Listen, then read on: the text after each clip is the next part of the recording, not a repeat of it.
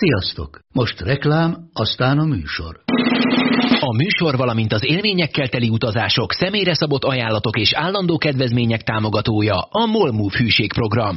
Nyisd meg a Molmove appot a profilodba belépve, add meg a Sport TV promóciós kódot, és tankolj Molevo és Evo Plus üzemanyagjainkból 15 forint per liter kedvezménnyel. Ne feledd, a Sport TV promókóddal most még jobban megéri Molmove tagnak lenni. Vége a reklámnak, jön a műsor.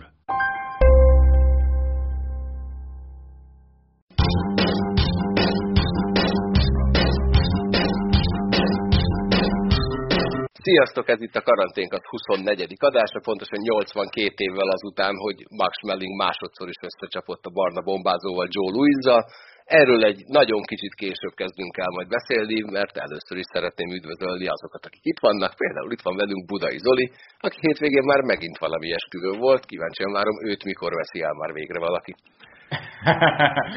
hát eh, én azt hiszem, hogy még várni kell, de igen, most hétvégén volt egy esküvő, és két hét múlva lesz még egy esküvő az Magyarországon kívül. De hát eh, kezd, kezd visszatérni így az élet a normálisabb kerékvágásba kicsit a koronavírus után. Azt nem tudom, hogy adásban dicsekedtél-e arról, hogy hol lesz a, az országon kívüli esküvő.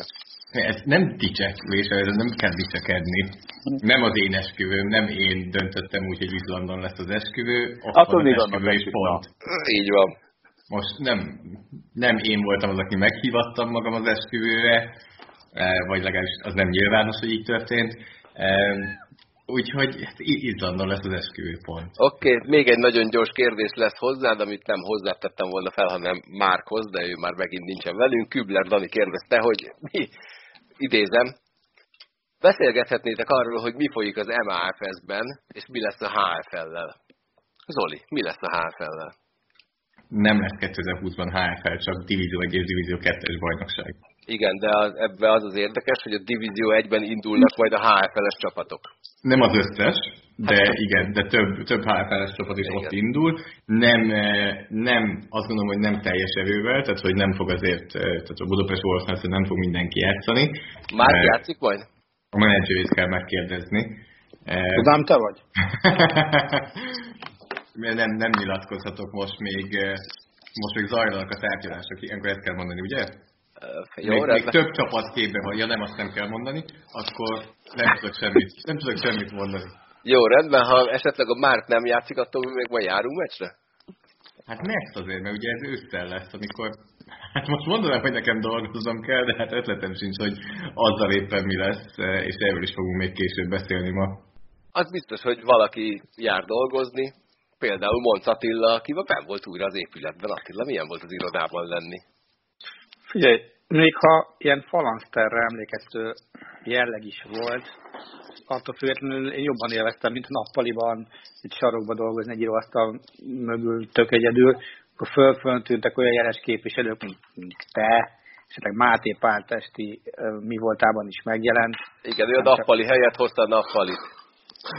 Elnézést. igen. Tehát valósan találkozott Palival, igen. Tehát ez egy, ez egy jellemző probléma. Figyelj, én jobban élveztem, és, és biztos, hogy hatékonyabb is volt az, amit, amit csináltam, mert, mert ritkán fogalmazódott meg bennem az elmúlt 25 évben, hogy baromira kéne húzni egy vonalat a lakás meg a munkahely között, de az elmúlt x nap ez, ez egyre inkább erősítette bennem, és, és egyelőre az igazolódik benne, hogy valóban így van. Tehát túlnyomó részt bent kéne dolgozni.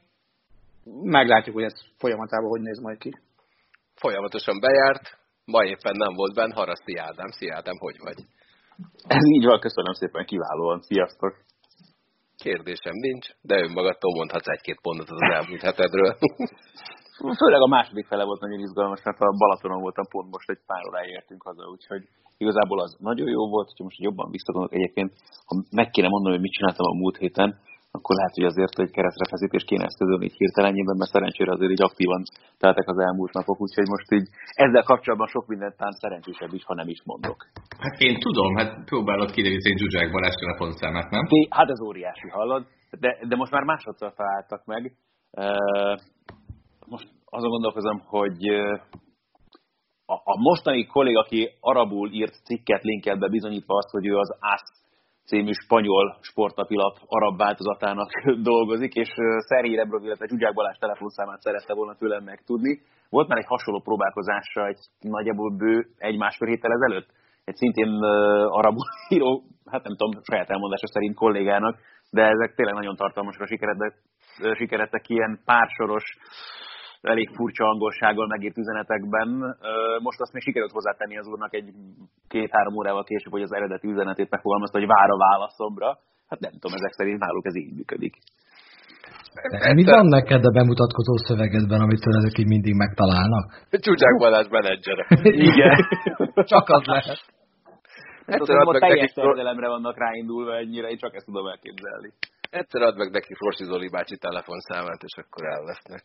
Voltak már itt hasonló elképzelések, hogy keressek az interneten bérhölgyeket és az ő számukat próbálja meg továbbadni, hát az izgalmasabb lesz, de... Ugye a Rosinál izgalmasabb telefonhívás nem lenne az embernek, mert biztos megértenék egymást. Egyébként gyanús, igen. És itt van velünk Szaniszló Csabi is. Szia Csabi, neked hogy telt a hétvégéd? Nekem szuperül. Zalában voltunk barátainknál, és voltam megint meccsen. Többet járok meccsen, mint bármikor. Úgyhogy mikor mentünk le, aznap, nem, egy nappal korábban csütörtökön ugye eltöröltek minden korlátozást, és akkor mondta, hogy na, menjünk ki meccsre. Nagyszerű meccs volt egy jó Zete Honvéd, 2-0-án voltunk kin. Óriási volt. 4800 néző, úgyhogy fantasztikus meccs. Ebből 800 ti voltatok. nem, de 5. 500, jó, az se rossz. És végül itt van velünk Petó Andris, őt azért hagytam a végére, mert egyfelől múlt héten nem volt, másfelől ő volt a műsorvezetője a karantén királynak, amely szombaton véget ért. Elégedett voltál a döntővel, Andris?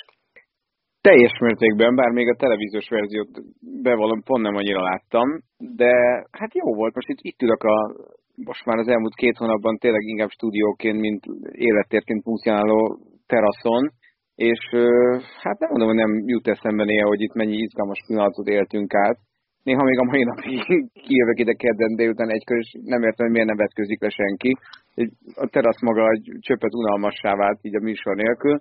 Szerintem tök jól alakult minden, uh, alig várom, hogy, hogy a díjat Csengének most már személyesen is át tudjuk adni, most már legalább nincs az, hogy gondom vagyunk, hogy miről lehet beszélni, meg miről nem, most már mindenről lehet beszélni, minden adás lement, minden epizódot megmutattunk, úgyhogy és nagyon örülök, hogy neki fogtunk. Hát azért ennek egy elég, ez egy nagyon hosszú folyamat volt. Ugye a Csabi kezdte az ötletelést, bedobta, egy kicsit megrágtuk, visszaköptük, megint bedobott valamit, megint megrágtuk. Hát ez, ez mikor is indítottuk az ötletelést? Szerintem ilyen április elején körülbelül, és akkor április végén elindultunk, májustól adás volt, úgyhogy ez, egy, ez már egy elég komoly periódusa volt így az életünknek, nyilván egybeesett a karanténnal magával értelemszerűen, úgyhogy hogy nekem egy picit a karantén az így most visszatekintve, ami, mindig arról beszéltünk, hogy hogy hagyjuk ezt a két hónapnyi szenvedést, mert egy-két év múlva úgyis úgy gondolunk majd erre, mint egy bármelyik, nem tudom, egy hónapig vagy egy hétig lázasok voltunk, betegek voltunk, elmúlt, megvolt, lesz két élményünk, és ennyi, reméljük. És nekem ez a karantén, az arra gondolok már most, hogy épp hogy véget ért, hogy, hogy nekem ez kb. a karantén királyjal az egyenlő a családi üzelmek mellett, hogy, hogy ez, ez volt. Ezt hozta, ez volt a, a, a terméke, ez, vagy a termése, ez volt, ami miatt emlékezetes maradt, úgyhogy uh, tulajdonképpen ez időben, térben és minden szempontból lefette azt a szenvedést, amit egyébként a karantén jelentett volna, úgyhogy örülök, hogy volt nagyon, és remélem nem lesz, de ugyanakkor remélem lesz, és nem tudom mi a paradoxon feloldása, de, de jó lenne még valami hasonlót csinálni majd egyszer. Ha visszaemlékszel az elmúlt 15 adásra, vagy az összesen 15 adásra, akkor melyik volt az a pillanat, ami először eszedbe jut, ha azt hallott, hogy karantén király? Hát két, nekem két kedvenc adásom van. Nyilván a döntő maga egyébként baromi izgalmas volt.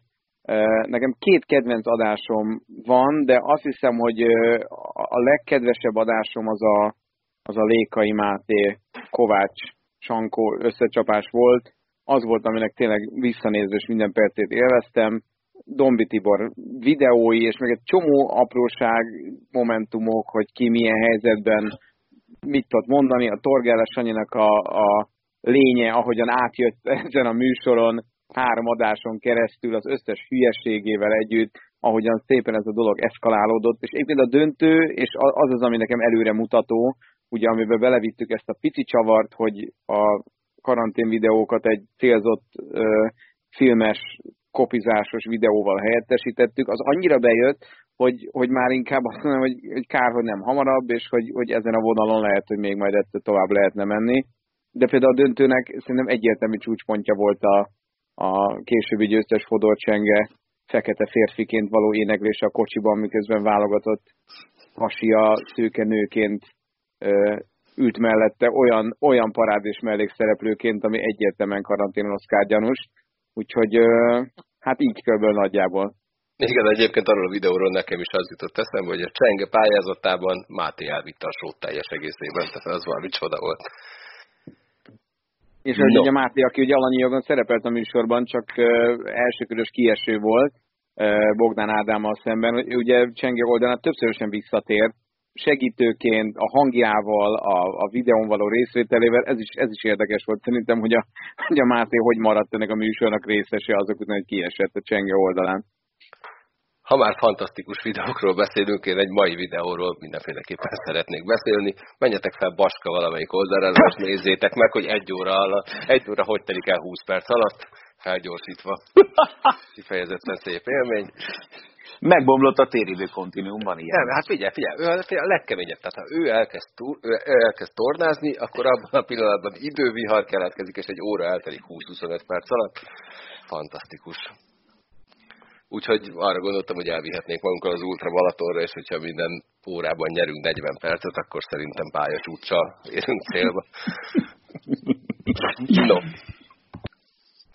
Szóval 82 éve volt a barna bombázó és Max Welling második összecsapása, ami azért is érdekes, mert pont jelen pillanatban éppen aktuális téma az, ami akkor 1938-ban volt. Ugye 36-ban Schmeling teljesen váratlanul legyőzte az addig veretlen Joe Louis-t, és a visszavágóig eltelő két évben a következő dolgok történtek.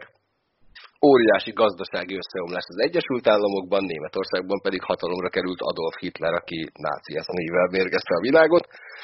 És innentől kezdve ez a, a visszavágó, ez a második mérkőzés már nem egyszerűen két nehéz ökölvívó csatájával vált, hanem két világrend összecsapására olyan szinten, hogy akkor még az erősen elnyomott afroamerikai közösség egyik képviselőjét maga a Roosevelt elnök is vendégül látta a Fehérházban, és azt mondta, hogy a maga ökleire szükség van ahhoz, hogy elpusztítsuk Németországot.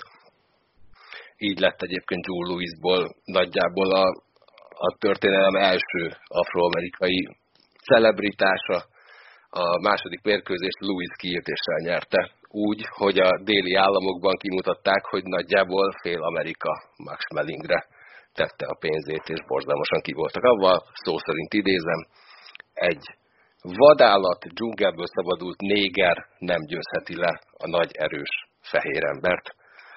Louis legyőzte, azért hoztam ezt a történetet, és azt kértem mindenkitől, hogy hozzon esetleg más olyan eseteket, ahol akár politikailag, akár failag tovább lépett egy összecsapás azon, hogy két sportoló vagy két csapat összecsapott egymással. Úgy tudom, hogy Ádám hozott magával valami történetet.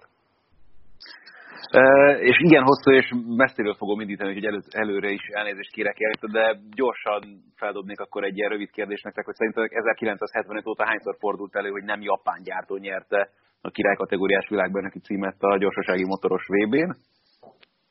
Mondjatok egy számot egészen nyugodtan. Nulla egyetlen egyszer kézisztónet, ha tetszik, tök véletlenül 2007-ben a Ducatival nyert. Egyébként ezt leszámítva tényleg most már ember emlékezett volt, hogy a japánok uralják a VB-t, de ez baromira nem volt így régen. Úgyhogy kicsit két szempontból is ilyen két világ összecsapása lesz ez majd. A politikai része érdekesebb, mert hogy az egész azzal kezdődött, hogy 1961-ben, amikor felépült a berlini fal, egy NDK motorversenyző, bizonyos Ernst Degner a verseny elején kiszállt a svéd nagydíjról, és akkor még nem tudták, azt hitték, hogy csak a motorhiba miatt állt meg, de igazából már ott voltak akkor az MZ legfontosabb tervrajzai a bőruhája alatt, és gyakorlatilag a svéd nagydíjról lépett meg ő az NDK-ból. a feleségét és a gyerekét akkor szöktették ki az országból, ő egy Wartburgba pattant a verseny követően és rohant Dániába, illetve Dánián keresztül a francia-német határa, hogy a családját összeszedje. Ez volt az utolsó előtti futama akkor a 125-ös világbajnokságnak, ahol neki még esélye lett volna megszerezni a világbajnoki címet az MZ színeiben. Ez azért is volt nagyon érdekes, mert hogy akkor az MZ-nek a vezető mérnöke, első számú embere, egy bizonyos Walter Kálden volt, aki annak idején részt vett még a VU2-es rakéták fejlesztésében, és az itt szerzett tapasztalata segítette ki rájönni arra, hogy mennyire is fontos a kétütemi motorok finom hangolásában a rezonanciának a megértése, a működésének a megértése, és ezt ő tökére fejlesztette és akkor az MZ tényleg világvezető volt azoknak a kipufogó rendszereknek a fejlesztésében, aminek a segítségével egészen elképesztő teljesítményt tudott kicsiolni ezekből a kicsi motorokból. De lényeg, hogy Degner meglépett a tervrajzokkal, meglett a családja is, Japánba költözött és megépítette a suzuki gyakorlatilag ugyanazokat a kipufogókat és motorokat, amikkel az MZ akkor nagyon sikeres volt, viszont a 61-es szezon utolsó futamára nem akarták engedni a keletnémetek, hogy részt tudjon venni, Argentinában rendezték a futamot. Szerzett magának nyugatnémet licenszet, szerzett egy motort, amit útnak is indítottak, hogy átérjen Argentinába a verseny végére, de hát a pletykák szerint a stázi közben közeműködésének is köszönhetően az argenti hatóságok feltartóztatták a motorját, így nem tudott részt venni a futamon, elbukta a világbajnoki címet, viszont onnan kezdve gyakorlatilag a japán gyártók szépen lassan ugye magukévá tették mindezt az információt, amit ő átadott magával Németországból, és hát gyakorlatilag tényleg a 70-es évek közepe óta abszolút egyeduralkodónak számítanak a világbajnokságon. Próbáltam a lehető legrövidebben összefoglalni a történet lényegét. Nekem az egyik kedvenc magyar podcastem a Gomba Presso, ebben tartanak az utóbbi időben úgynevezett Gomba iskolát, amikor teljesen néha irreveláns témákról hosszasan professzori módon beszélnek, kicsit ez jutott eszembe, úgyhogy nagyon-nagyon örülök, hogy egy ilyen felvételen részt vettem, illetve még az, hogy az MZ az ugyanaz az MZ, aki az MZ Schwalbét gyártotta? Pontosan motoremberket Csopau, aztán ennek volt, igazából ők az IFA gyárban készítették egyébként ezeket a motorokat, ebben ez a legszebb. De ez ugyanaz a motor, így van, amiket Magyarországon Simpsonokat és hasonlókat rengeteget láthatunk még a mai napig. Menjetek fel majd egyszer KHL Pisti jégkorongszak kommentátorunk Facebook oldalára, és fiatalkori képei között találtok egy emzés vábés képet. Nekem hónapokon keresztül az volt a háttérképe, egyébként csodálatos az egész jelenet. Majd amikor valaki hosszasan beszél, akkor majd előkeresem és bedobom a chatbe, a drága hallgatóinknak meg majd valahol megosztjuk valamelyik notes-ban. Tényleg érdemes. Bejelentették a kézilabda bajnokok ligája lebonyolítását. Újra négy magyar csapat lesz a sorozatban, ugyanis a Veszprém, férfi ágon a Veszprém, női ágon a Győr mellett megkapta a szabad kártyát a Szeged és a Ferencváros is. Erről kérdezném Andrist, Attillát, Ádámot, mindenkit, aki a kézilabdában érintett, természetesen azzal a kérdéssel, hogy vajon ez hogy érinti, vagy hogyan élhették ezt meg Siófokon. Hát Siófokon ezt szerintem csak tudják egy ideje, nem ez a múlt hét végi döntés az, ami neki különösebben fája volt, hanem az oda vezető út, én azt gondolom, kezdve ugye a bajnokság lezárásának körülményeivel, és akkor onnantól már egyenes út vezet, vezetett oda, hogy, hogy nyilván abban reménykedtek még itt siófokon, hogy esetleg a bizonytalan gazdasági helyzetű csapatok helyére egy országból harmadik csapatként ők is bekerülhetnek, de aztán úgy látszik, hogy a, a helyzet így első körben legalábbis normalizálódott. Egyébként nem tudom, az Attila elmondja, hogy más tud, hogy, hogy nagyon sokáig azt gondoltuk, hogy itt biztos, hogy ez a női mezőny ez nem pont úgy fog kinézni, ahogy eredetileg kinézett volna pénzügyileg, de most akkor mégiscsak úgy tűnik, hogy ez, ez legalábbis a sorsoláskor egyenesben van. Hát figyelj, igazából az van, tehát volt, nem, azt akarom csak mondani, hogy nem automatikusak ugye ezek a, ezek a szabad kártyák. Tehát mi automatikusan azt gondoljuk, hogy nekünk, mint a, ugye a női bajnokság szinten a legjobb, vagy közel legjobb bajnokság, és a férfi bajnokság szintjén a európai, hát most mit mondjak, nem tudom, négybe tartozó három-négybe tartozó bajnokságunknak ez automatikusan jár, de, de gondoljunk csak, mit tudom én, Sábi Szavatékra, aki ugye a Vislaplocka lemaradt a, ugye mint második csapat a kielce mögött a bajnokságban lemaradt ebben az évben úgy a bajnokok ligájáról, hogy, hogy folyamatosan kétszer egymás után alsó ágról tudott tovább menni az egyenes kiesésbe, tehát vannak vezéráldozatok, és mi meg azt gondolom, hogy úgy jól jártunk egyrészt, másrészt úgy jártunk, hogy járnunk kell, tehát hogy nyilván ebben az elit mezőnyben az erősségi sorrend alapján van helye a négy magyar csapatnak, úgyhogy nagyon nyilván szurkolunk nekik, megörülünk a magunk kézilabda jogai miatt is, hogy, hogy, hogy négy csapatra figyelhetünk majd egyszerre a csoportküzdelmek során, úgyhogy a mi szempontunkból nagyon váratlan nem történt itt a Siófok balhé óta, ez már, ez már azért szerintem nagyjából látható volt, hogy ez így lesz.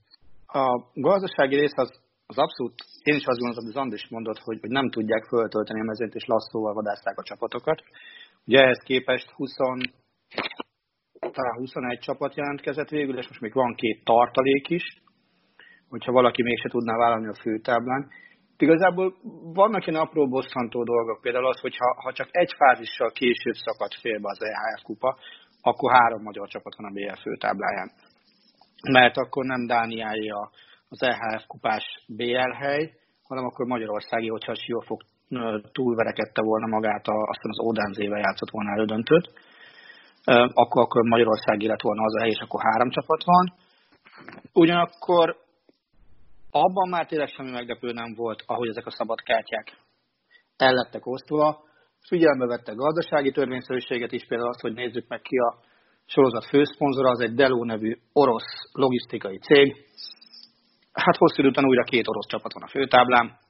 Nem érdemtelenül teszem hozzá, mert a, CSK a Moszkva projektje azért ez egy elég látványos projektnek tűnik, hogy ott mit szeretnének elérni. Nyilván az, hogy svéd csapat nem kapott, azért ez nem a Szévehó, hanem csak a Hörsz volt, tehát az, is érthető, hogy a Szévehópot hülyére verték az előző szezonban folyamatosan. Az, hogy a Banyik most nincs ott, azt gondolom, hogy az is teljesen reális, mert azt még az EHF kupába is hülyére vert a Debrecen. Hmm, jelen pillanatban a BL-re benevezhető csapatok közül azt hiszem ez a, ez a legerősebb 16, de lesz pár olyan csapat az EHF kupában, amelyik jobb a a BL alsó középmezőnyben, tehát amelyik mondjuk a csoportba biztos, hogy bekerül a legjobb hatban, ugye továbbjutástért. A férfiaknál ott szerintem sok vita nincsen, ott egyetlen egy vitás pont volt, amivel kapcsolatban egy sms kaptam Bécsből, amivel az lát, hogy na, a románok most úgy szeretnek bennünket, mármint az EHF-et, mint ahogy hétköznapokon benneteket szoktak szeretni. Hm. Ők nagyon-nagyon nehezményezték azt, hogy a Dinamo Bukarest nem kapott szabad kártyát, és helyette kapott az Elverum, amit valahol valahol én is megértek már, mint a román elégedetlenséget, még ha ez nagyon furcsa is hallani. A Dinamo Bukarest volt az egyetlen veletlen csapat a félbeszakadt szezonban, az egész BL-ben. Na most ők nem lehetnek ott a 16 között, és, és szerintem van ott náluk gyengébb csapat, még az is lehet, hogy nem is egy. Az, hogy megszűnik a másik két csoport a férfiaknál, ahol leginkább hmm. ugye a, a felzárkóztatni való országok szerepeltek, úgy, mint szlovákok, portugálok, törökök. Ezzel, ezzel a, a kézilabda feladta a, ezekkel a csapatokkal való foglalkozást, vagy ez csak ideiglenes állapot lehet? Szerintem nem adta föl, egész egyszerűen a második számú sorozatot, amit ugye újra alkotnak és, és újra húznak, ugye European Handball League néven. Nekik ott lesz bizonyítási lehetőség, és az első számú sorozatot azt minimum annyira elitligába akarják faragni, mint amennyire a labdarúgó B-et faragták. Ugye más, most már nem az EHF az egésznek, a, a, a, nem az EHF vagy az egésznek a marketing hátterét, meg a, meg a pénzét, hanem a, az új oktatás, a Dazon Infront cég. Mm, szerintem ez egy tök természetes gazdasági folyamat, amit most látunk. Ezeknek a csapatoknak lesz bármilyen lehetősége bejutni a BL-be? A European Handball League-ből igen. Uh-huh. Tehát azt hiszem annak a győztese automatikusan ott lehet a következő szezonban, ha jól tudom. Bocsánat, ez, is belét folytattam. Ez, analógiája annak, ami a, ami a labdarúgásban zajlik, tehát igen, egyfajta elitizmus a, a BL-ben, nyilván ezzel együtt bizonyos országok, csarnokok, csapatok kiszorulnak, de ezzel együtt az mondjuk nem lehet kérdés, és szerintem ebben lehet, hogy a kézilabda előrébb lesz most a döntés kapcsán, mint ahogy az Európa Ligával az UEFA volt, hogy azért ez a második számú sorozat, ez egy, ez egy sokkal erősebb sorozat lesz. Tehát én, én valahogy úgy érzem, nyilván egyébként szeretjük, szívünk csücske, közvetítjük is, de azért a, a, a legacy az Európa Ligának sokáig nem az volt, mint akár korábban az UEFA kupának. Én legalábbis így érzem.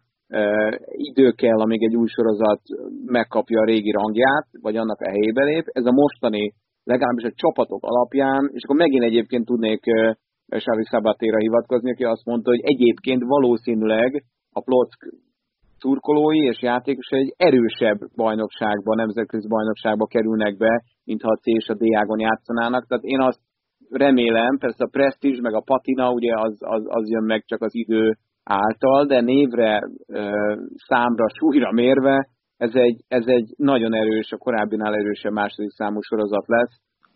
Persze, hát, hogy most szűk a csúcsmezőny, hál' Istennek mi most belül vagyunk, tehát ez, ez így, így nem baj, nyilván ez másképp beszélnünk erről, hogyha a Szegednek az EF kupában, vagy ebben az új ligában kéne indulnia, vagy a Ferencvárosnak.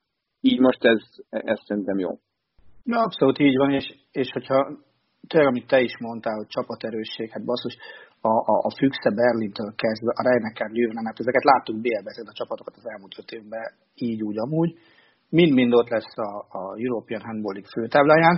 Bar, barom jó lesz, hogy a Tatabánya biztos, hogy főtáblás abban a sorozatban, hogy neki nem kell más selejteznie. Abban meg azért hadd legyünk annyira őszintén, még nekünk is van szerepünk, hogy, hogy ez a két-két magyar csapat főtáblás a, a sorozatban, legalábbis a szabadkártyáknál okvetlenül, mert, mert a mi számaink is kellettek hozzá, meg, meg valamennyire kellett a mi lobby tevékenységünk is, hogy, hogy ez így legyen. Természetesen a fő lobby tevékenységet az MKS végezte. De, de nekünk is, tehát akár a nézettségeket nézzük, hiszen azokat nekünk a csapatoknak is le kellett adnunk, meg kérték, meg az EHF-nek is kellett mondanunk nézettséget, meg kértek olyan háttérinfókat, amiket nem biztos, hogy, hogy, hogy gondol mindenki, hogy ne ezt pont tőlünk érik el.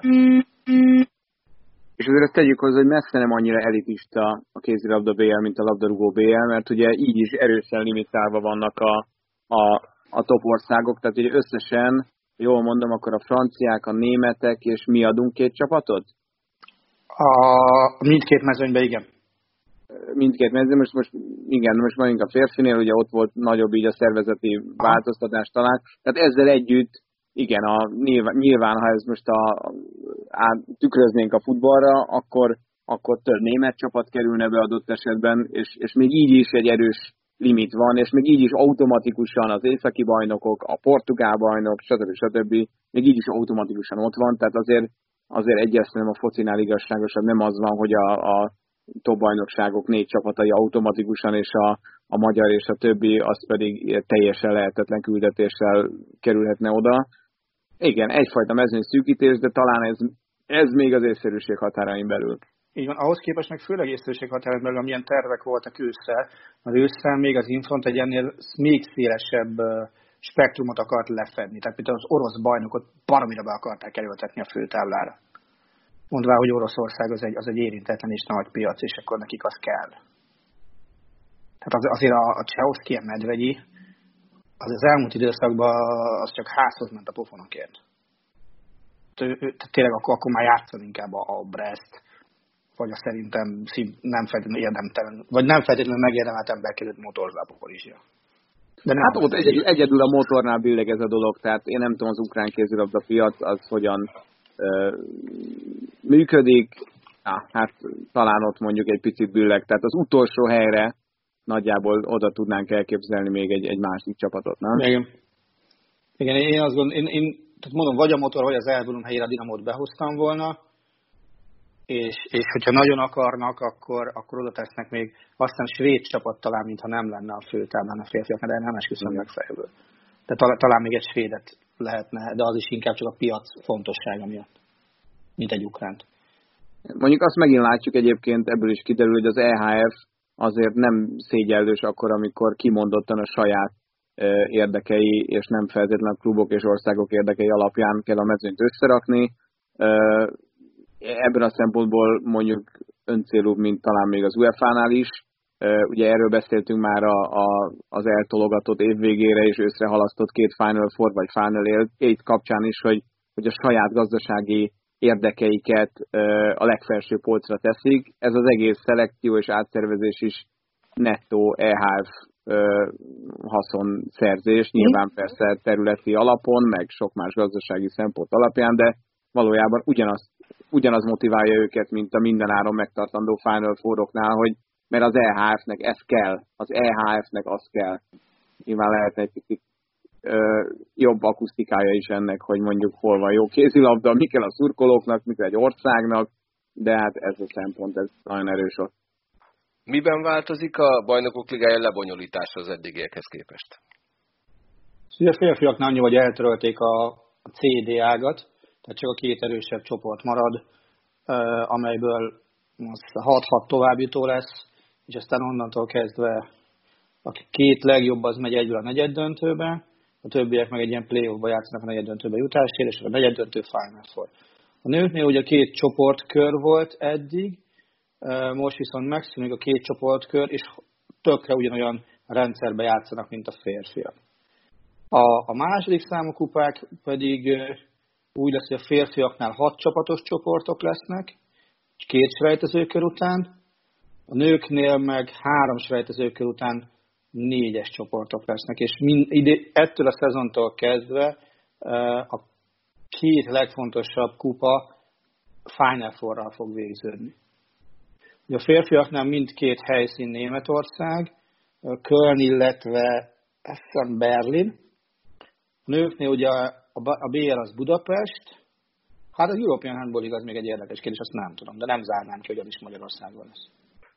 És ugye a férfiaknál megszűnik a hétvégi játéknap, a mérkőzések szerdára és sütörtökre költöznek majd. A BL-ben igen, a European Handball a kedden. Tehát gyakorlatilag most meg tudjuk azt csinálni, hogyha úgy jön a sorsolás, hogy keddtől vasárnapig minden nap adunk élő kézilabda csúcsmérkőzést. Adott esetben minden nap magyar részvétellel. Azt szerinted reális felmérés a, a kézilabda BL-től, hogy elköltöznek olyan játéknapokra, amikor bajnokok ligája és Európa liga mérkőzéseket rendeznek? Ők azt mondják, ezt én is megkérdeztem tőlük, amikor először felvetődött, hogy érzik már annyira erősnek a terméket, hogy megméressék magukat ezekkel szemben.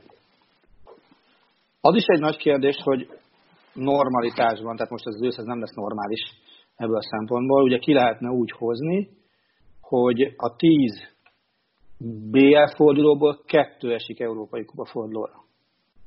De most nyilván majd nem lehet így kihozni, mert ugye most október, november, decemberben lesznek a, a, a futball kupa fordulók. Így, így nehezebb lesz. Amennyire én tudom, azért egy év múlva ezt felülvizsgálhatják, ha, ha nem válik be. De a franciák meg a németek a saját bajnokságok védelme miatt foglaltak állást emellett, és azért ők szemmel látható összeget tesznek le az asztalra jókért. Ha már szóba került a labdarúgó bajnokok ligája és Európa Liga, a bejelentés körítéseként létrehozott sajtótájékoztató kommentátorát és szinkrontolmácsát Haraszti Ádámot szólítanám meg, hogy akkor mit is jelentettek be, hogyan folytatódik a bajnokok ligája, hogyan folytatódik az Európa Liga, és hol és mikor rendezik az Európai Szuperkupát. És hogy megyünk-e. Ez utóbbi a legjobb kérdés ezzel kapcsolatban, hogy megyünk-e, vagy mehetünk, hogy ezt hogy fog majd kinézni, erre nagyon kíváncsi vagyok, bár ugye... Ha Csabi elvisz, én megyek. Minden esetre az, az biztos, hogy izgalmasnak hangzik, meg, meg óriási sztori, hogy Budapesten rendeznek majd egy ilyen meccset, még akkor is, hogyha nyilván most szuperkupat arra, na mindegy, ez a legkevésbé izgalmas mondjuk olyan szempontból, ami miatt vártuk ezt az egész bejelentést, Ugye a lényeg, hogy lejátszák, befejezik a bajnokok ligáját eddig, és az Európa ligát is, ugye ezzel kapcsolatban eddig is elég egyértelmű volt az UEFA törekvésre, és nagyjából a kiszivárlott információk is helyesnek bizonyultak azzal kapcsolatban, hogy ugye a bajnokok ligája mérkőzéseit Portugáliában, az Európa ligáit pedig Németországban rendezik majd meg. Ami még kérdéses, ugye, hogy a hátra lévő visszavágók mind a két sorozatban, illetve van még egy olyan párharc ugye az Európa Ligában, ahol még az odavágót is meg kell rendezni azek hogy fognak megrendezésre kerülni, illetve hol fognak megrendezésre kerülni, ugye még ez is izgalmas kérdés, viszont onnantól kezdve a legjobb nyolc mezőnyében mind a két sorozatban egy-egy mérkőzéseken fog majd eldőlni a továbbjutás sorsa, gyakorlatilag egy bő hét alatt hát tudják ugye zavarni a mérkőzéseket, és ezeket már a már emlegetett országokban fogják majd megrendezni, úgyhogy így fogják befejezni majd a bajnokok ligáját. Tehát itt ugye emlegettük már a, a csillagot az NBA-vel kapcsolatban, nyilvánvalóan lesz majd ott a győztes neve mellett is csillag, de talán még a legkevésbé fájdalmasabb módja szerintem ennek, amit itt el tudtunk képzelni az utóbbi hetekben, hónapokban, és hát nyilván az is nagyon fontos volt, amit ugye Cseferin, Alexander Cseferin az UEFA elnöke is többször hangsúlyozott itt a sajtótájékoztató alatt is, hogy a jelenleg rendelkezésünkre álló információk alapján ez tűnik a legbiztonságosabb lebonyolítási rendnek, olyan szempontból, hogy ezt mindenképpen tudják vállalni, valószínűleg meg is tudják rendezni, oké, okay, hogy nézőket jelenállás szerint nem tudnak beengedni, de még ez sem teljesen kizárható egyébként. Minden esetre a lényeg, hogy tényleg le tudják játszani ezeket a meccseket, és tudnak győzteseket hirdetni mind a két sorozatban. Csabi, ha Budapesten lesz egy Bayern Róma, akkor megyünk? Csak ha jön a galuska is. Hát arra megyek, közétek ülök, nehogy ott valami hadd el, hadd legyen. Tehát figyelj, hogyha ha megnyerjük az Európa Ligát, és így bejutunk a bajnokok ligájába, akkor én a szuperkupáig nem fogok kiózanodni, az biztos. Én pedig akkor Csabi hát ott a kettő között eltelend időt, azt lelet fogom tölteni, és egy rövid dokumentumfilmet fogunk forgatni Living Las Vegas kettő címmel. Kettőtől ötig legalább. Csabi on tour. Nem rossz. Igen, hát csak figyelje. Az egyenes út a, a detoxikáló, és utána a rehab irányába, hogy utána a végén a szuperkupa győzelem napján az abszinens Csabi oda menjen, és újra bebasszol. Ez egy szép Mondjuk belegondoltam, a Rómának négy meccset kell nyerni zsinórba, nem tudom mikor nyertek legutóbb négyet egymás után, tehát ez, ez tényleg nehéz. Igen, amikor Spallettivel 11-et szerintem kb. akkor. Na, a németekkel vagy az olaszokkal folytassuk? Én leginkább Ádámmal, Ádám, Ádám egyéb élményeiről a múlt hétről. Melyik volt a rosszabb Ádám, az olasz kupadöntője, vagy a Brighton Arsenal meccs hosszabbítása? Pont, hétvégén pont ezen gondolkodtam, hogy megosztom-e bárkivel, hogy mennyire loser dolog ugye a HSV kapcsán, melyik gyakorlatilag lehet, hogy a feljutását bukta el azzal, hogy vezetett idegenben a Heidenheim ellen, és aztán egy nulláról sikerült a 95. percben kikapnia. Én szerintem a Fülöp Laci a tipmixét bukta el egyébként, legalábbis olyan fejjel ért, ért vissza a közvető állásból. De hát ez az meg a másik fele, hogy tényleg itt, amióta újra kezdődött a Premier League, azóta óriási, már bocsánat, szoporról erre ült fel az egész csapat. Tehát ahogyan már az a City meccs is alakult meg, aztán ez, de tényleg beszéljük inkább szerintem már csak emiatt. Na jó, de ti csak kettőt buktatok el, így a Hamburg aztán a legutóbbi ötből négyet. És hogy áll a faültetés, Ádám? Na ez a legszebb, hát az a projekt az meg teljesen halára van itt. Ugye Hector Bellerin beígérte, hogy minden egyes Arsenal győzelem után 3000 fa elültetésért fog kezeskedni majd egy alapítványon keresztül, hát ez ugye kettőből semmi, úgyhogy ez, ez teljesen halára van ítélve egyelőre, de bízom benne, hogy azért fog még itt zöldelni, jó néhány lomb Hectornak köszönhetően. Azt hittem, hogy azt fogod kérdezni egyébként, hogy a német bajnokavatás vagy az olasz kupa győzelemről döntő mérkőzés volt-e izgalmasabb, mert azért az a Bremen Bayern se volt olyan nagyon-nagyon izgalmas, bár ott a vége érdekes lett azzal, hogy Alfonso Davis kiállították, most hogy mennyire jogosan vagy sem, az megint egy érdekes kérdés. Hát az olasz kupa döntőért meg, meg, meg kár. Tehát most oké, okay, persze, tehát mondjuk a második meccse volt mind a két csapatnak, a Juventus felett szerintem nehezebb napirendre térni, hogy két meccs nulla gól, Ronaldóval a pályán, ráadásul egy olasz kupa döntőben tényleg tulajdonképpen csak úgy volt helyzet a Juvénak, hogy a, ha a Napoli valamit hibázott hátul, akkor abból sikerült összekaparni valamit. Egyébként meg azt mondom, hogy még 11-esekkel is tökéletesen megérdemelten nyert. A Napoli, hát az meg a másik, ez tényleg, hogy Ronaldo meg aztán nem is jutott el odáig, hogy előhesse a saját 11-esét, tegyük hozzá rögtön, hogy egyet kihagyott az elődöntőben, és lehet, hogy jobb is.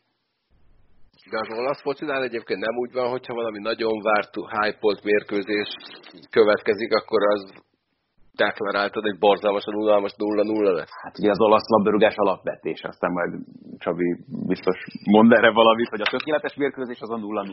Ja, hát akkor egyik csapat sem hibázik. Hát tehát csak az, azon emlékeid jöttek elő, hogy amikor elkezdtünk NFL-t közvetíteni, és egy csomószor ütközött olasz focival az, hogy adhatunk-e meccset, vagy nem adhatunk-e időbe meccset, akkor mindig megmondták, megmagyarázták nekem, hogy figyelj, ez az olasz meccs az azért fontos, mert ha nem tudom ki játszik, és ez, fantasztikus lesz, és bementem a vezérlőbe, mindenki aludt, és ki volt írva, hogy 89. perc 0-0, majd kiírták, hogy 8 perc hosszabbítás következik, úgyhogy azóta, hogy nagyon szeretem az olasz futballt. Szerintem beszéltünk már Szerintem beszéltünk már a podcastban a 2000-es EB elődöntőről, ami egy gyönyörű, ami egy gyönyörű 0-0 volt a olasz-holland meccsen, ahol 90 percig ember hátrány, 90 percig ember hátrányban voltak az olaszok.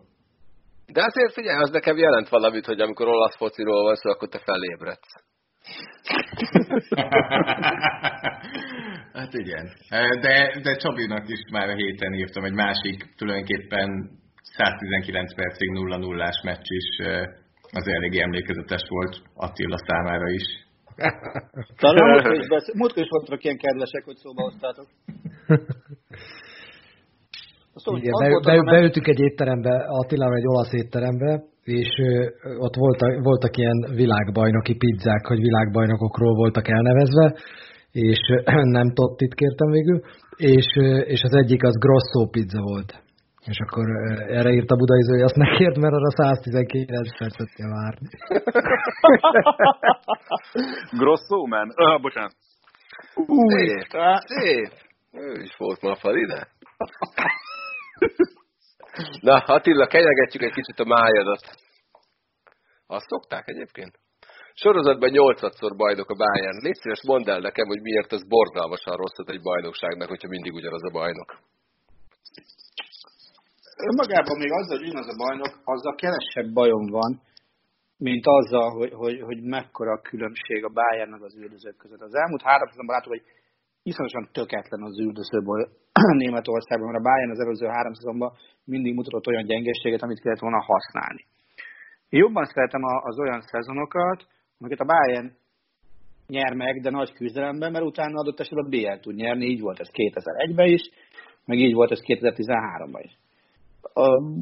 És szerintem nyilván a nemzetközi megítélésnek biztos nem tesz jót az, hogy na a küzdelem csak a 2-től 18. helyig van. Ugye még az ebből a szempontból hasonló cipőbe járó olaszoknál is szorosabb most a bajnoksága. Szóval csak a Láció miatt. Ugye Csabi, ezt jól mondom, hogy más azért ott már nem lukat labdába Juve mellett. Hát, ahogy az Inter játszik, meg ahogy a Juve játszott, amit, amiről már meggyőződhetünk, még én az Intert nem zárom ki. Aha. Jó, akkor tehát ott, ott vannak most hárman. Angliában, oké, ebben a a Liverpool azt csinál, mint a Bayern csinál Guardiolával, hogy szana szétnyeri magát, és ha nincsen Covid, akkor márciusban bajnok. De, de én szerintem jobbat tenne a Bundesligának, hogyha a következő három szezonból legalább kettőt, azt nem a Bayern nyerne meg. Mondjuk rögtön a következő kettőt. Akár mondjuk rögtön a következő kettőt, igen. Tehát ezzel ki tudnék egyezni úgy, hogy cserébe a Bayern megnyeri a BL-t is. És akkor az, az nekem bőven jó. Sőt, jövőre már azt mondaná, hogy ezt ő kérte. igen, nem, nem, az Máté Pál. Tehát az nem én vagyok. Nem, ő nem kérte, ő találta ki. De, de egyébként szerintetek a, a, a, az ilyen borzasztó nyomasztó sikersorozatok, azok jót tesznek, vagy rosszat tesznek egy bajnokságnak? Szerintem attól függ, én, én kicsit most a nagyon sok kérdés jött azért az elmúlt években, most a Patriots, amit csinál, az jó vagy rossz az NFL-re, és valamelyest azért a, a 2000-es évek közepe, vége felé lévő Federer időszakot is ide venném, hogy egy ideig unalmas, vagy eleinte jó, utána unalmas, és utána szerintem átbillen abba, hogy ha az ember rájön, hogy igazából most már történelmet néz, és erre emlékezni fognak 10-20-30-40 év múlva is, ami most történik, akkor sokkal jobban értékeli, és átbillen ez egy unalomból oda, hogy kíváncsi vagy, hogy na még meddig tudják csinálni, még meddig tudják, még meddig tudnak a trónon maradni, és szerintem unalmasból újra egy kicsit izgalmas lesz, hogyha így tud ránézni az ember, és meg tudom érteni, hogy van, aki nem tud feltétlenül így nézni rá. Na jó, de a Patriots leghosszabb sorozata az kettő győzelem volt egymás után. De nyolc EFC döntő egymás után. De, jó, rendben. De, de ott, ott, ők mutattak gyengeséget, tehát ott, ott láttál olyat, hogy, hogy ők azért mégiscsak kikapnak. Kikapnak döntőben, kikapnak főcsoport döntőben. És én Federerrel is vitatkoznék, mert Federernek ugye a Grand Slam hiányzik. Sőt, még ő olyan slam csinált, mint, mint azt talán Djokovic, aki egyszerre védte minden négy torna címét, csak nem ugyanabban az évben nyerte meg. Tehát Federernek minden évben megjött, eljött a megbillenés, egy kivételével a Gároszon mindig, és, és a többit se nyerte meg, azt hiszem hétnél többször. De lehet, lehet, hogy Wimbledon az nyolc, de szerintem csak hét. De Attila, tovább, tovább bássuk a sírodat egyébként, mert, mert, mert mindig arra jutunk, hogy a, Federer is már udalmas volt, hogy mennyire sokszor volt a, a top közelében, a New England Patriots is milyen udalmas, hogy már 20 éve a top közelében Patriots van. Patriots a mérásod a Hát pont azért, mert, mert ők esendőek voltak, többször kikaptak, miközben a Bayern München 8 éve folyamatosan bajnokságot nyer, és valójában csak az a kérdés, hogy 5 fordulóval vagy 8 a vége előtt lesznek bajnok. Ilyen alapon a Juventus idén 9 egyszer lesz, vagy lehet bajnok. Így van. Hát akkor az a másik fele. Na most megnéztem direkt készülve az adásra a Velsey New Saints, a Celtic és a Ludogorets egy szezonban kezdte a juventus és ezek a leghosszabb győzelmi sorozatok, azért ez nagyon brutális ez a kilenc. De most azért nem lőtt ki olyan nagyon a Juventus, szerintem nagy esélye van Lációnak, meg mondom még szerintem az Internek is. Nagyon érdekes, ezt néztem a Liverpoolt a hétvégén, őket azért ez a 20 pluszos előny így nem nagyon motiválta az újrakezdésre, én úgy láttam de a Juventusnál nem hiszem, hogy kellene, hogy legyen ilyen probléma, de az azért, hogy játszanak két meccset, és mind a kettőn az egyik, hanem a legrosszabb játékosuk Cristiano Ronaldo, azért az nagyon-nagyon sokat elmond erről a csapatról, meg hát az, hogy kimondva kimondatlan, és már edzőt keresnek a következő szezontól, úgyhogy... De kivel veszett össze Szárri, vagy miért, miért keresnek edzőt? Egyszerűen nem, tehát ő, ne, ő nem. Tehát nézd meg az Intert, megjött Eriksen, és mm. meggyőzte Kontét arról, hogy azonnal felállást cseréljen. Mm. És eltelt két meccs, és a csávó az a Lautaro Lukaku párossal olyan szimbiózisban van, és úgy játszanak együtt, hogy valami döbbenetes, mint hogyha mhm. legalább fél éve együtt futballoznának. És a, a túloldalon meg Szári nem hajlandó semmin hajlítani. Tehát neki Ronaldo abban a pozícióban úgy kell játszon, ahogy azt az ő rendszere mm. megköveteli. És hogy erre képtelen, hát sajnálom, akkor majd lecserélem. De ebben meg az a legszebb, hogy most tehát ez a Juve ezen a két meccsen, vagy a döntő mindenképpen tényleg a centerért kiáltott volna, hogy a Dybala játszott Igen. úgy, ahogy. Ronaldo játszott éveken keresztül a Real Madridban kvázi centerként, és mégsem, még csak meg sem fordult szerintem Szári fejében, hogy változtasson és megpróbálja őt betolni középre. Nem tudom, nekem egyébként is voltak kétségeim Mauricio Szárival kapcsolatban korábban is, mert a, a Nápolis időszakában is bármennyire is szimpatikus egyébként, meg szimpatikus volt sokszor ugye a csapat a játéka is, de azért nem véletlenül, hogy a Juvénél is néztek azért a szurkolók, amikor ő megérkezett, és nem is ő volt ugye azért feltétlenül az első számú választás, hogy arra a pozícióra ott annak idején. Már csak annyit szeretnék hozzátenni a statisztikai ö, kategóriában, hogy az olasz bajnokságban tavaly több gól született, mint a La Ligában. És a Milán ma végre hozzátett valamit, hogy... Hát a, na, azt te is mondtad, a, a, környék, a környékünkön, a tabellán a környékünkön elhelyezkedő összes csapat négy egyet rajtól. Tehát így minden, Atalanta, Milán, mindenki. Nagyon várom, hogy... Milán az környéketeken van? A Milán? Hát persze, hogy a hmm. környékünkön. Azt hittem, hogy lejjebb vannátok sokkal. Hát most már nem annyira most már nem. vannak mögöttünk. Hát de hat pont az, a, hat pont az élet. Ja. Meg, meg van egy meccsetek túl. Tényleg, ti mikor kezdtek? Kedden? Szerdán. Szerdán? Egy jó Róma Sampdoria egy jó kis misúr SMS-ezés. Hát ők még kieshetnek. Á, de hogy is nagyon jó edzőjük van. Don Claudio. Na és Buffon hogy védett a hétvégén? Hagyjál már békén. Jól védett. Ugye, ha valakit lehet a Juve-ből dicsérni, akkor Buffon mindenképpen. Na, hát akkor dicsérjük a könyve miatt is. Csavi hozott egy témát. Mindenki mondja el, hogy mi volt a legrosszabb önéletrajzi könyv, amit valaha olvasott. Megkérdeztem, hogy ezt miért hozta ezt a témát. Hát Csavi, miért hozta ezt a témát? Ugye, elkezdtem, le, egyrészt leemeltem a polcról egy Juventus játékos életrajzi könyvét akit egyébként én nagyon szeretek, tehát nem véletlenül, hogy el akartam olvasni Buffonról. Leveszem a polcról, mondom, hát ilyen 200 pár oldal, viszonylag kis alakú, nagyon azért nem volt a Gigi beszédes kedvében, de hát ő azt Totti mellett, aki tudja magáról, hogy nem ártott volna az az érettségi. És úgy mondom, de ebből mi lesz? Hazajövök, és most nem akarok túlozni, de tulajdonképpen a könyvben az, hogy én 2006-ban világbajnok lettem, az körülbelül három mondat hogy, hogy, hogy te, mi, vagy nem volt ott az újságíró, vagy nem volt kedve kérdezni, vagy nem tudom, de tényleg olyan, mintha Buffon ezt egyedül írta volna, ha úgy lett volna, nem is lenne rossz, csak akkor nem vettem volna meg. De úgy, hogy segített itt neki egy újságíró, aki állítólag a barátja, ilyen szörnyű. Tehát ilyen két mondatokban van leírva minden az ő életéről, és semmit nem tudsz meg róla. Katasztrófa. Ja, és mindjárt vége. Hát akkor, de hát akkor ezt igazán sajnálhatod, hogy jó, mindjárt vége, nem bírom, pedig milyen szar lenne még olvasni. A többieknek mi volt a legrosszabb önéletrajzi könyv, amit valahol olvastak? Nem kell, hogy sportos legyen. Én most a történeti űség kedvéért levettem a polcról Alex Crivier-nek az életrajzi könyvét. Ő volt az első spanyol világbajnok a király kategóriában a MotoGP-ben.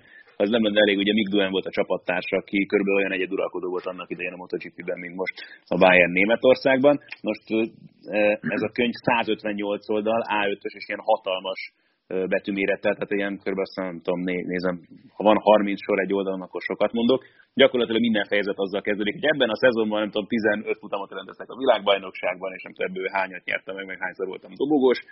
Gyakorlatilag, tehát én nem tudom, hogyha kiadta volna egy, nem tudom, gyakornoknak házi feladatként körülbelül, hogy írja meg, nagyjából így néz ki ez az egész történet. Roppant mód méltatlan hozzá szerintem. Ja, és a legszebb az egészben a könyv címe, egy élet két keréken, azt hiszem, hogy ezen se gondolkoztak három másodpercnél tovább egy motorversenyző esetében, annyira nem érzem kreatívnak. És alcíma minden, amit nem tudtál, vagy minden, amit tudni akartál.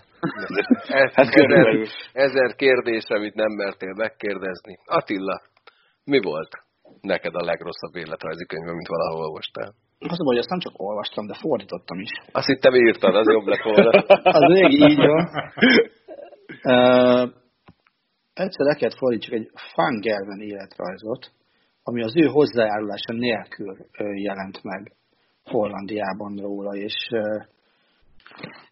tehát ilyen szándékosan bulvár felé ment el a történet, és ugye azért Hollandiában a nem egy olyan utolsó sportág, meg még vannak jó játékosaik is, és ehhez képest szakértőknek sem sikerült olyat megszólaltatni, akik mondanának valamit a, a jelenkornak, simán, simán Barnefeldet vettem volna elő, hogy akkor ő szólaljon meg szakértőként. Például, vagy, vagy ha, ha, ha már tényleg nagyon bulvárt akarok, akkor jellek Lászent. És, és ez, ez ilyen kapkodónak tűnt, meg, meg olyan jellegűnek, hogy na mindegy, most el lehet adni mindent Fangervenne, akkor csináljuk. Ta, talán ez.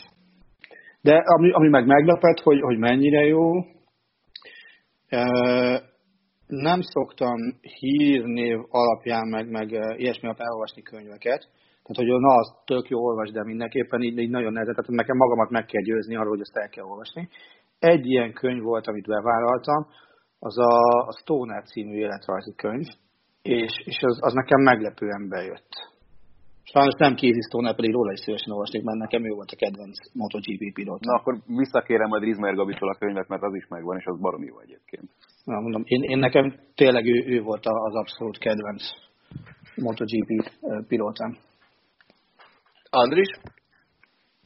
Érdekes. Az az igazság, hogy most jön egy vallomás, én töredemesen bevallom, én egyáltalán nem olvasok életrajzi könyveket, amiből persze azt is le lehet vonni, mint következtetést, hogy én rém sekélyesen csupán a hírekből és aktualitásokból próbálok tájékozódni, és ez lehet, hogy igaz is.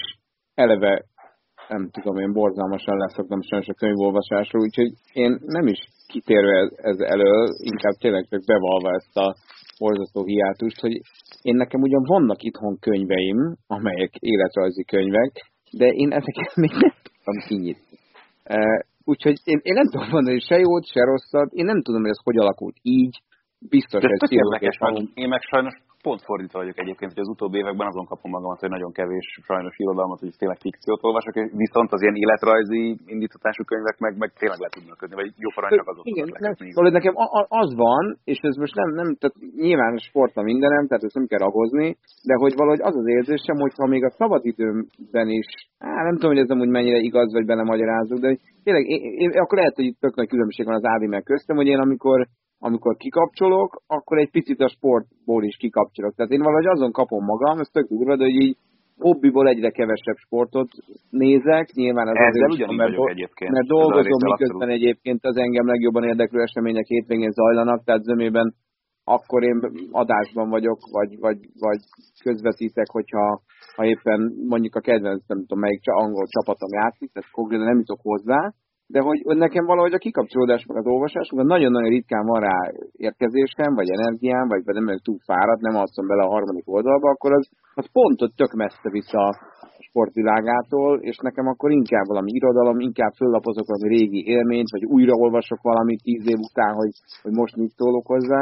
Nem tudom, nem tudom miért így van, és nem akarom teljesen elvinni a beszélgetést, csak, csak magyarázom nektek, hogy mesélem, hogy én nekem egyáltalán nincsenek életrajzi könyvekről emlékeim, és egyébként gondolom, hogy aki elolvassa, az, az egy-egy emberhez közelebb jut. Nekem egy picit az az érzésem, hogy, hogy annyira sok időt töltett egy embernek a megismerésével, mondjuk labda, nyilván a egyéni, tehát motorversenyzetni lehet, hogy ez tök sokat számít, de azért a labdarúgás világa annyi emberből, meg annyi edzőből, meg játékosból áll, hogy, hogy az összképet az az érzésem, hogy egy ilyen könyv az annyira nem növelni, és vagy, vagy nem vagyok elég rajongó típus, az is lehet ahhoz, hogy rászálljak Gigi Buffonra, vagy erre most már akkor pláne nem, egy napot, vagy, vagy, vagy, vagy két napot.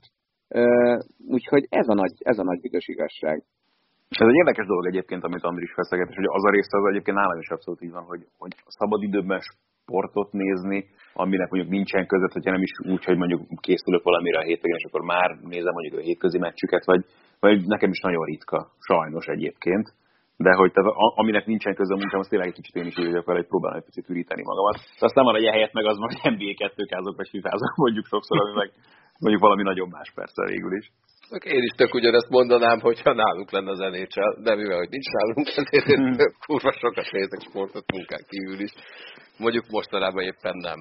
Zoli, melyik én... Belicsekről vagy Bradyről szóló könyv volt a legrosszabb életedben, mert én csak olyat olvastam eddig róluk. Én, én napítottam és gondolkoztam, hogy mit fogok mondani, aztán szerencsére André is elmondta egy az egyben azt, amit, amit így gondoltam igazából, hogy ahhoz így keveset, meg főleg most már régen olvastam, hogy valamelyikre azt mondhassam, hogy, hogy ez igazán rossz volt.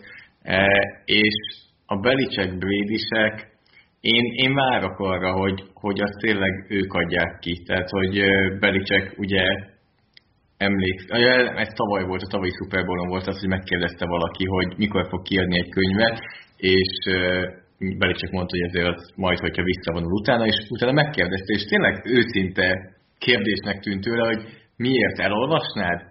És hát persze. Tehát ez, szerintem ez teljesen egyértelmű, hogy aki, aki NFL-t néz, az Belicek könyvét, és azt gondolom, hogyha visszavonult, akkor viszont az Belicsektől egy olyan könyv lesz, amiben nem a sajtótájékoztatós ényét fogjuk látni, hanem el fog mondani. Szerinted megcsinálja? Vagy megcsinálna? Mert én, én azt, nekem két ember van, az egyik az Bill Belicek, a másik az Greg Popovich, akinél alig várom hmm. már, hogy visszavonuljon, és egyszer azt mondja, hogy oké, okay, akkor most leírom, amit valójában gondoltam, és gondoltam, tettem akkor, amikor ez is ez történt. Szerintem igen. Tehát nem fog másokba beleállni, nem fog kritizálni más játékosokat, saját játékosait végképp nem fogja kritizálni, nem de szerintem el fogja mondani, igen, szerintem el fogja mondani azt, hogy ő mit gondolt, miért úgy csinálta, mit tart a siker kulcsának, hogy ő ennyire sikeres lett, és ilyen dolgokat szerintem, hogyha eljön, eljut oda, akkor azt ő le fogja írni, és akkor ezt nem tudom elképzelni, mert legyen jó. Én mindig arra gondolok Greg Popovicsal kapcsolatban, hogy sose fog könyvet írni.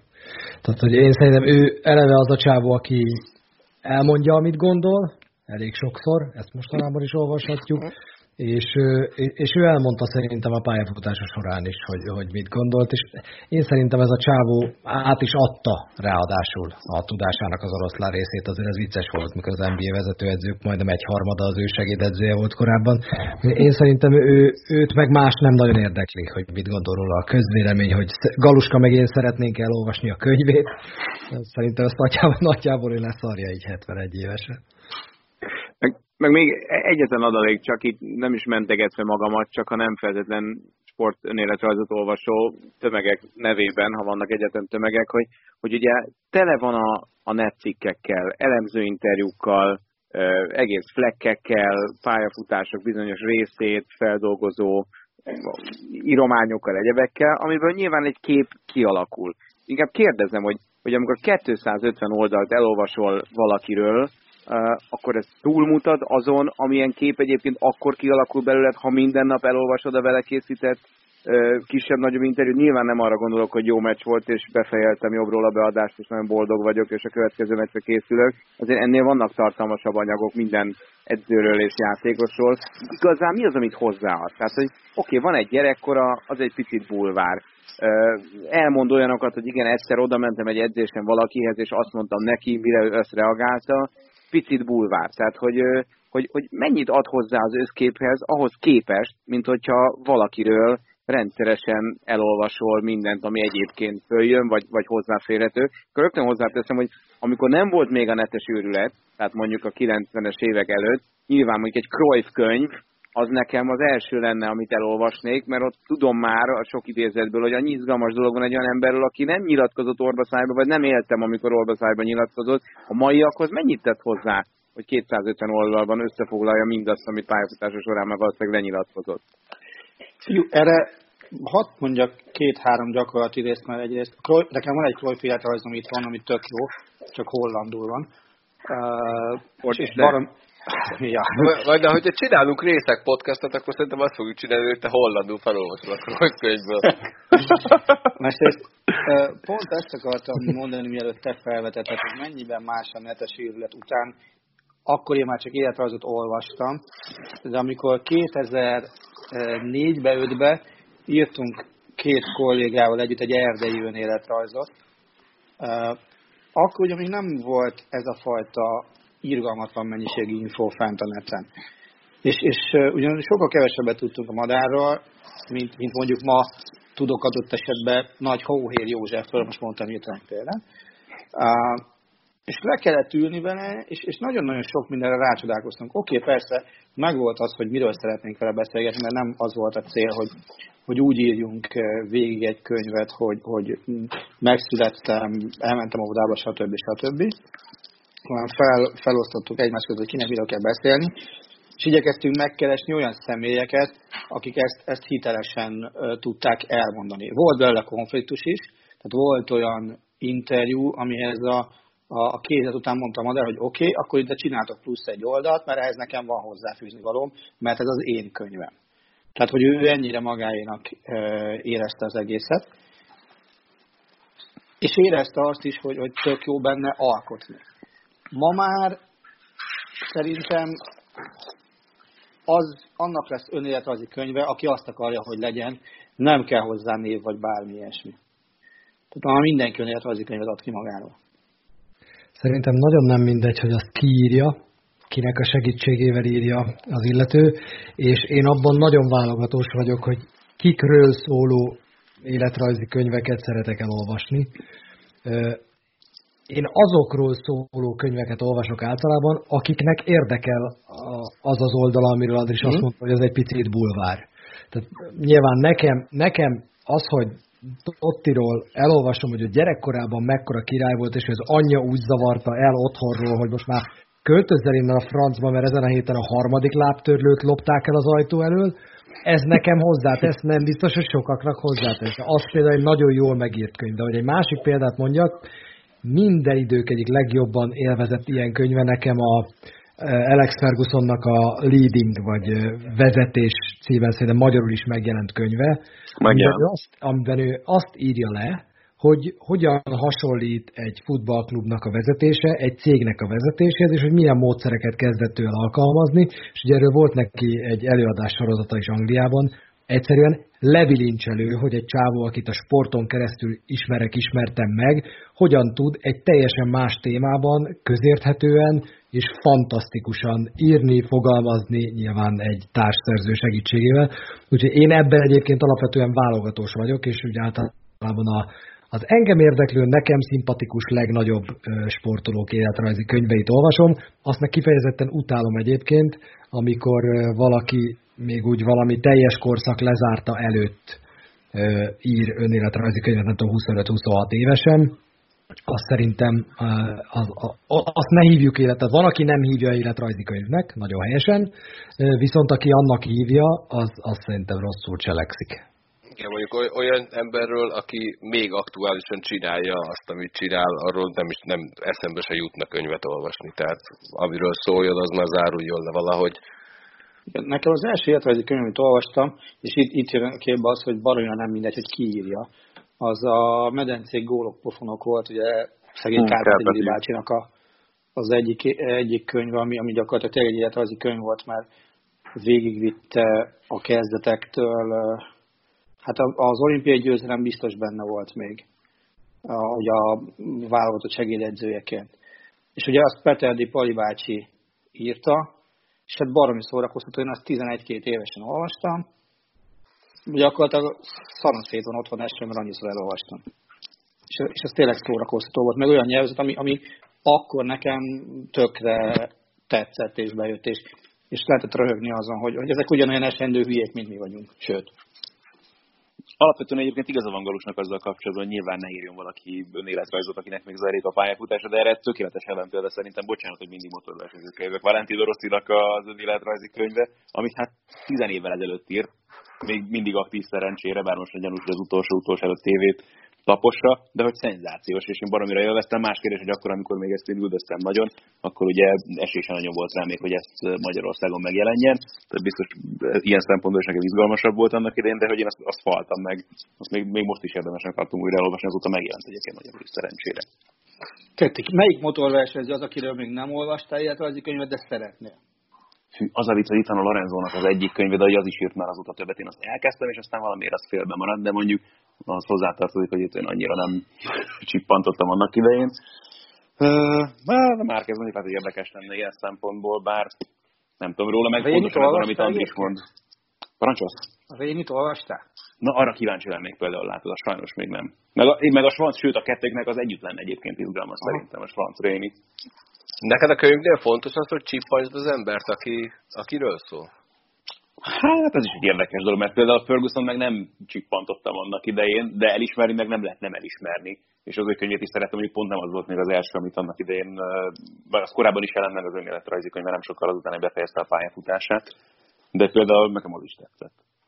Igen, én például nagyon nem szerettem Darren McCarthy, de a, a ált, hát általa diktált, tehát az ő szavaiból egyedesre fésült könyv, az, az elképesztően szórakoztató, valószínűleg tényleg azért, mert ő kendőzetlenül vállalta a sztorikat, amik történtek vele. Az, hogy élvez egy könyvet, biztos nem feltétlenül kell, hogy szeres az illetőt, akiről szól, az, hogy elismered, az lehet, hogy fontosabb akkor ilyen szempontból. Igen. De nekem mindig az volt a kulcsó egyébként, hogy vállalja fel az, az ami, ami történik. Tehát nekem a, a kedvenc sportkönyvem az Phil Esposito Thunder and Lightning-ja, ami, ami tényleg úgy... Az megvan nekem. Ja, már. Na, már visszaadtad végre. aki tényleg azt vállalta, hogy oké, okay, ő csak akkor megy bele abba, hogy könyvet írjanak róla, ha tényleg mindent elmesélhet, és amit ő elmesél, az megjelenik nyomtatásban, a barátainak száma jelentősen csökkent a könyv megjelenése után, de ez tényleg valami elképesztően szórakoztató az a, a, az a pár száz oldal, amiből áll, mellette a, a legnagyobb csalódásom az az ő csapattársa, csapatkapitánya és a korszak legjobb hátvédje Bobby Orr könyve, amire évtizedekig kellett várni, hogy végre megjelenjen és rávegye magát. És hát most levettem a polcról, mindenki oldalszámokkal jött. Azt mondja, hogy ez 282 oldal, és én a 232-en abba hagytam. Tehát azt, hogy az utolsó 50 oldalra már nem volt erőm, akkor el tudjátok képzelni, hogy a többi ez mennyire lehetett szar, és udalmas, és semmit mondó, és hát nem tudom. Na mindegy. Ö, borzalmasan megy az idő, viszont valamiről mindenféleképpen kell beszélgetnünk, mert sokat viccelődtünk azon, hogy átnevezzük-e esetleg ezt a műsort úgyhogy most már elmúlik a karantén időszaka, stb. stb. stb. és hogy minden újraindul. Jelen pillanatban, amilyen híreket hallunk viszont Amerikából, én nem vagyok már százszerzalékig biztos, hogy, hogy bármi újra tud indulni a tervezett július végi időpontoknál. Ha jól tudom, az NBA bajban van, mert az általuk kiszemelt floridai helyszín éppen berobbant újra koronavírus szempontjából, az NHL bajban van, mert több csapat érintett lett pozitív fertőzésekkel, például a Toronto Maple Leafs legjobb játékosa és az NHL egyik legjobbja Austin Matthews is pozitív lett, és hát szintén a floridai Tampa csapatából többen lettek pozitívak, így szűk egy hónappal a tervezett rajta előtt. És bajban van az NFL is, én azt mondom. Vagy legalábbis kezdenek rájönni, hogy bajban vannak. Tehát ha nem is NFL, egyetemi foci, az Iowa Egyetem ma jelentette be, hogy felfüggeszti a jegyértékesítést a 2020-as szezonra. A New York Giants, visszaugunk NFL-re, a New York Giants több másik csapattal együtt bejelentette azt, hogyha egy bérletes szurkolója nem kívánja kiváltani a bérletét a 2020-as szezonra, attól még kiválthatja azt a 2021-esre, tehát ugye alapból, hogyha visszamondod a bérletedet, akkor a várólistán a következő emberhez fog az kerülni, viszont a bérletesek úgymond fel tudják függeszteni a bérleti jogukat, vagy a bérletes jogukat, és kihagyhatják a 2020-as szezont úgy, hogy 21-ben visszajönnek, és ezzel azt gondolom, hogy nagyon sokan élni is fognak, és nem csak a Giants mondja ezt, Úgyhogy most az NFL-ben is, ahogy te is mondod, egész Amerikában egy kicsit új és negatív fordulatot vett a történet. Hát igen, mondjuk az NFL-nél az annyira nem meglepő, most, most kerülnek ők egyre közelebb ahhoz, tehát nekik még nem kellett semmit sem mondani, viszont a, a másik két ligánál, az NHL-nél és az NBA-nél eddig ugye folyamatosan olvastuk a pozitív szenáriókat, néha visszalépésekkel, de pont az elmúlt két hét volt az, amikor már tényleg minden arról szólt, hogy a négy fázisból felépített visszatérési terv lassan negyedik fázisában lépünk, és az első hármat simán a hátunk mögött hagytuk szépen lassan, most viszont nagyon komoly visszalépések vannak. Hát igen, és soknak edzőtáborba kell vonulni az NBA-ben, és be kéne menni ebbe az úgynevezett buborékba, ami most a JJ Redicknek, egy NBA játékosnak a podcastjét hallgattam meg ma, mikor futottam, és ő mondta, hogy bele se gondolnak az emberek azért, hogy ugye mondjuk az NBA-ben az lesz a szabály, hogy amikor a legjobb nyolc csapat marad meg, na akkor mehetnek utánad a családtagjaid.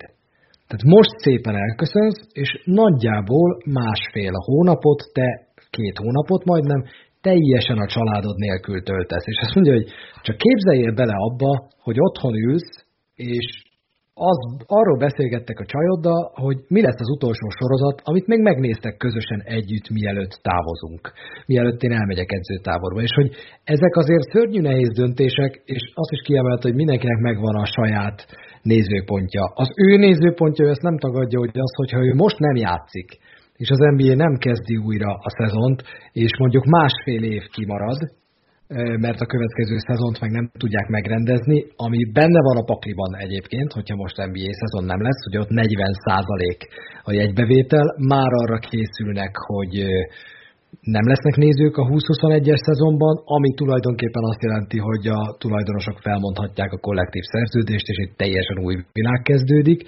Úgyhogy ő azt mondja, hogy ő mindent megtenne a folytatásért. Vannak játékosok, akik viszont bejelentették, hogy nem akarnak játszani, és az első néhány ilyen szoftos megjegyzés után ma érdekes módon Davis Bertans volt az első játékos, aki pár órával ezelőtt bejelentette, hogy ő köszöni szépen, de neki élete legjobb szezonja megy, volt már két tércalak szakadása, lejár a szerződése, nem kívánja játszani ilyen körülmények között és akkor még jön a Black Lives Matter probléma, és a berobbant koronavírus ügy, úgyhogy brutálisan kemény lesz az NBA-nek újraindítani ezt a szezont, és hogyha nem indítják újra ezt a szezont, akkor, akkor viszont szinte biztos, hogy a következő idénnyel is problémáik lesznek, az is később fog majd kezdődni, azt se tud teljesen lezajlani, és tudja, hogy afelé tartunk, hogy szépen fogják, és ketté tépik a kollektív szerződést, és megnézzük, hogy akkor a koronavírus időszak után milyen bevételt képes produkálni az NBA, nem lesznek köszönő viszonyban sem a számok. Ezért kapaszkodnak ennyire. Mikor járna le ez a kollektív szerződés? Ez elég hosszú lett megkötve, ha jól emlékszem. Igen, de van benne egy viszmajor klauzula, hogyha, hogyha a liga elveszti a bevételeinek egy bizonyos ö, ö, hányadosát, akkor az egészet azt ketté lehet tépni, és egy újat kell írni. Na, hát ennél viccesebben Igen, akkor menne is menjünk bele, bocsánat, hogy vagy olimpia, vagy ilyesmi. Vagy közben megnéztem, biztos akartam lenni, mert a 24-ig tartana. Uh-huh. Igen, az, az egy elég hosszú ezekben az amerikai ligákban. Ugye hát igen, hát az olimpia az, az most így azt szerintem az sokat, sokat rangú pont jelen pillanatban. Abszolút. Hát az a, hát nagyjából, nagyon. Hát. Gondolom a, vez, a vezetőktől kezdve nagyjából a játékosokig is, mint borzalmasan nagyot jel, legyintenének arra, hogy ez most egyébként nagyjából senkit nem érdekel. Pedig egyébként pozitív volt a hozzáállása, ugye az, az NBA volt az, ahol többször hangsúlyozták azt, hogy soha semmilyen retorzió nem érheti azt a játékost, aki ilyen körülmények között azt mondja, hogy nem akar pályára lépni. Igen, abszolút. Tehát ők, ezt, ők pontosan érzik annak a súlyát és a felelősségét, hogy ez egy 80%-ban fekete játékosok alkotta liga. Abban megosztanak a vélemények, hogyha most rátérünk erre a Black Lives Matter-re, hogy mivel segítenek és mivel ártanak, hogy inkább játszanak, vagy inkább ne játszanak, van, aki azt mondja, de azért szerintem kisebbségben vannak ezek a játékosok, akik szerint csak elterelni az ügyről a figyelmet, hogyha az NBA folytatódna, és ők pályára lépnének, és azért többet kell tenni, mint mondjuk láttuk a Premier League-ben, ahol minden játékos Black Lives Matter néven, néven játszik, hogy e- ez nem elég. Ha te az NBA közösségéhez tartozol, akkor ennél többet kell tenni. Én azok oldalán vagyok, akik azért azt mondják, hogy most talán nem mérik fel annak a jelentőségét, hogy mit jelent világszerte az ő elfogadásukban az, hogy, hogy gyerekek, pont ezt a példát mondtam el az elejéjukban, az én fiam kosaras látott először fekete embert, és először persze, hogy furcsán néz, hát nem látott még olyat, és kérdezi, ez a bácsi miért ilyen? És csak annyit mondtam neki, hogy nézd meg, hogy kosarazik. És onnantól kezdve nálunk ez a kérdés el volt rendezve. Amikor egy ilyen e, helyzet van, akkor ebben a játékosok nyilván nem gondolnak bele, de szerintem annál jobbat most nem fognak tudni kitalálni, mint hogy föl kell menni a pályára, játszani kell és folyamatosan beszélni erről a témáról ott akartam megemlíteni tényleg ezt a Boston Celtics-et annak idején, hogy az 50-es, 60-as években, amelyik hasonlóan volt egy uralkodó az NBA-ben, mint most ugye a Bayern München a Bundesligában, és aminek nagyon nagy szerepe volt abban is például, ugye, hogy a színezbőrű játékosok elfogadtatása, a Bill és társai, ugye Red Overba, aki egyáltalán nem töprenget azon, hogy most akkor ezen gondolkozzon egy játékos draftolásán, hogy szükség van rá, és megalapozta egy franchise-nak a máig tartó történetét. Egy húzamban az nyolc lett Attila, csak mondom. Szép volt. Nem, nem lett ki lett. Volt, valami Bayern Román is volt valami köz a nyolcashoz, nem? Nyolcashoz arra nem nem emlékszem. hát persze, lehet, hogy azért, mert nyolc sört ittál meg közben. Egyébként ez a Black Lives Matter mozgalom, ez, ez a, a legdurvábban szerintem az NFL-t érintette. Tehát ott, ott olyan fordulatok vannak a hivatalos kommunikációban, ami még ugye az amerikai elnököt is arra készteti, hogy, hogy minden áldott alkalommal elmondja, hogy igen, az ez a futball, ez egy fantasztikus dolog, de ő azért sem fogja nézni, miután az NFL hivatalosan is jelezte, hogy ő ezen túl nem fog problémát csinálni abból, hogyha a játékosok letérdelnek a himnusz alatt és sőt, tehát tulajdonképpen ott tartunk, hogy, hogy mintha Roger Goodell azért könyörögne, hogy legyen már egy csapat, aki leigazolja Colin Kaepernicket. Annyiban kicsit vitatkozom veled, amit te is, szerintem múlt héten te is arra a válaszra vezettél rá engem, hogy hol volt még nagyobb hatása, az talán még a NASCAR-nál volt az, ahol most meg újabb, újabb csavar van ugye ott is a történetben, mert az egyik versenyző kapott egy, hát hogy lehet ezt rendesen lefordítani, egy akasztó, igen, egy kötelet, egy hurok kötelet, ugye, és ennek kapcsán Elvin Kamara, a New Orleans Saints sztárjátékosa volt az, aki eleve az elmúlt másfél hétben egyre nagyobb NASCAR rajongó lett, és nyíltan kiállt megint a NASCAR mellett, ráadásul, és ez az, amivel Galus te is utalsz, hogy ez az NFL Facebook oldalra ért ez a sajtóközlemény, amit kiadott Kamara. Tehát az NFL abszolút mögé állt, már-már olyan szinten, mint a Premier League, hogy a saját csatornáin továbbítja és kommunikálja a játékosok nyilatkozatait a téma kapcsán.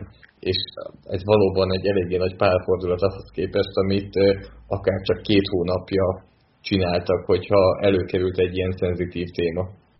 Ja, mondjuk egyébként a, a NASCAR konfederációs zászló visszavonulására volt egy pilóta, aki azt mondta, hogy igen, akkor én visszavonulok, mire az első reakció az volt. Igen. Hm? Mire a NASCAR reagált, ugye? De hát rögtön az első reakció az volt, hogy jó rendben, akkor kell majd keresnünk valakit, aki soha nem végez a 18. helyzetnél jobban. Szia! Szegény. No, megint maradt egy csomó témánk, amit szerintem vigyünk át jövő hétre, mert most szerintem köszönjünk el.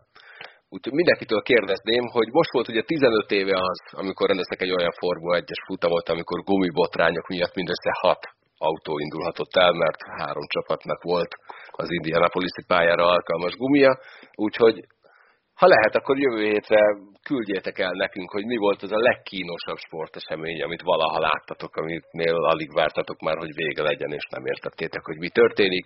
Ezt kérem majd tőletek is, hogy jövő héten beszélgessünk ezekről a dolgokról. Most pedig köszönöm szépen, hogy itt voltatok. Sziasztok, vigyázzatok magatokra!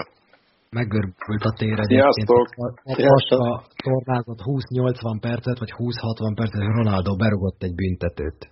Atya ég. Várjál, hát vala is gólt tudod? Igen, igen.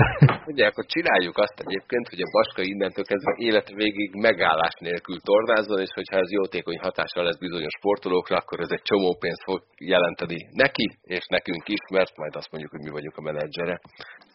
Sziasztok! A műsor a Béton partnere.